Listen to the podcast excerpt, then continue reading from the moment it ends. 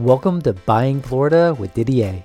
Whether you're looking to move, invest, start a business, or expand, Didier will share with you everything you need to know.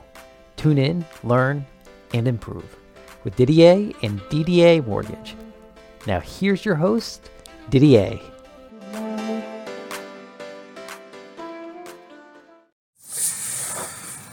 Didier Buying Florida. I'm Didier with DDA Mortgage, and today we're going to talk about these contracts that are being written and about the appraisals.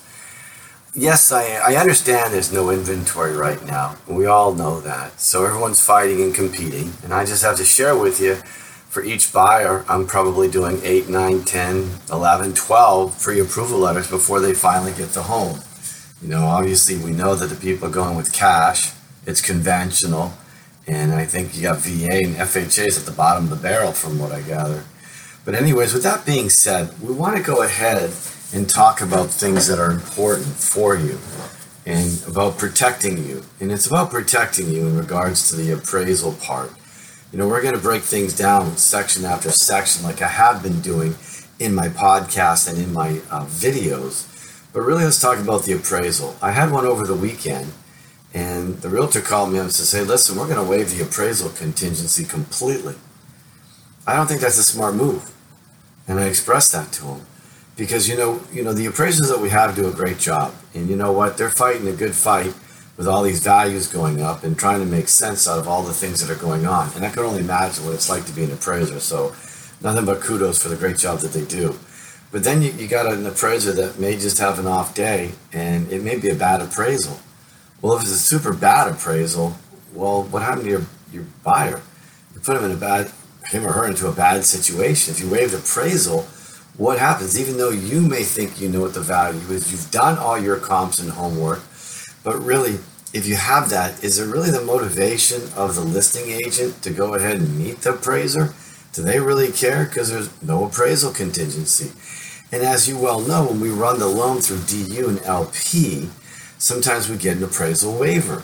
So I had one that just recently they just priced it higher. I ran the loan and they didn't want an appraisal. So that was cool. All kudos.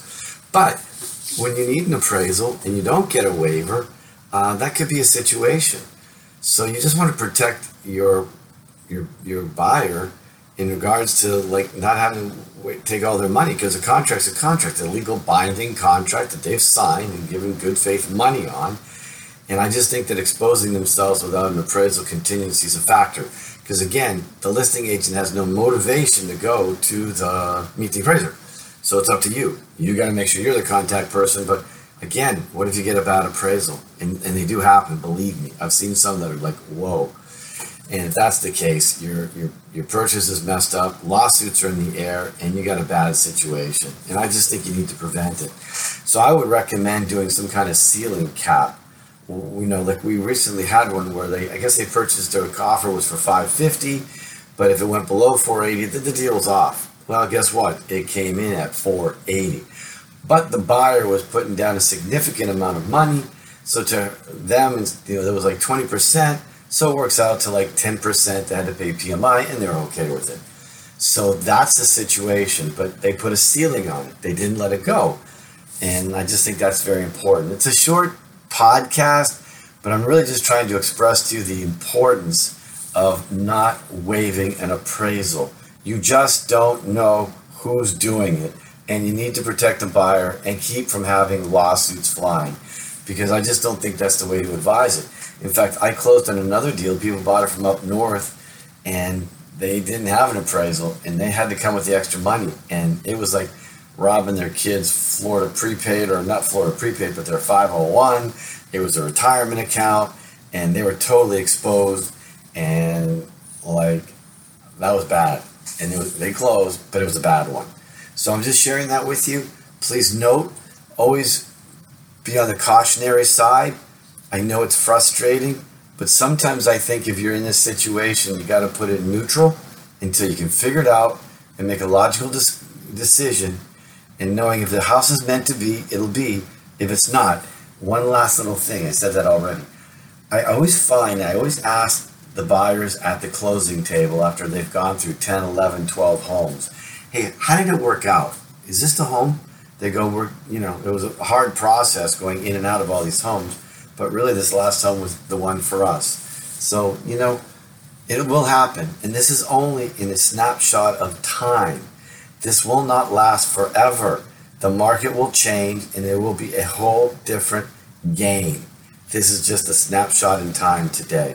So think it through, be safe, and protect yourself. I'm Didier buying Florida. I'm Didier with DDA Mortgage.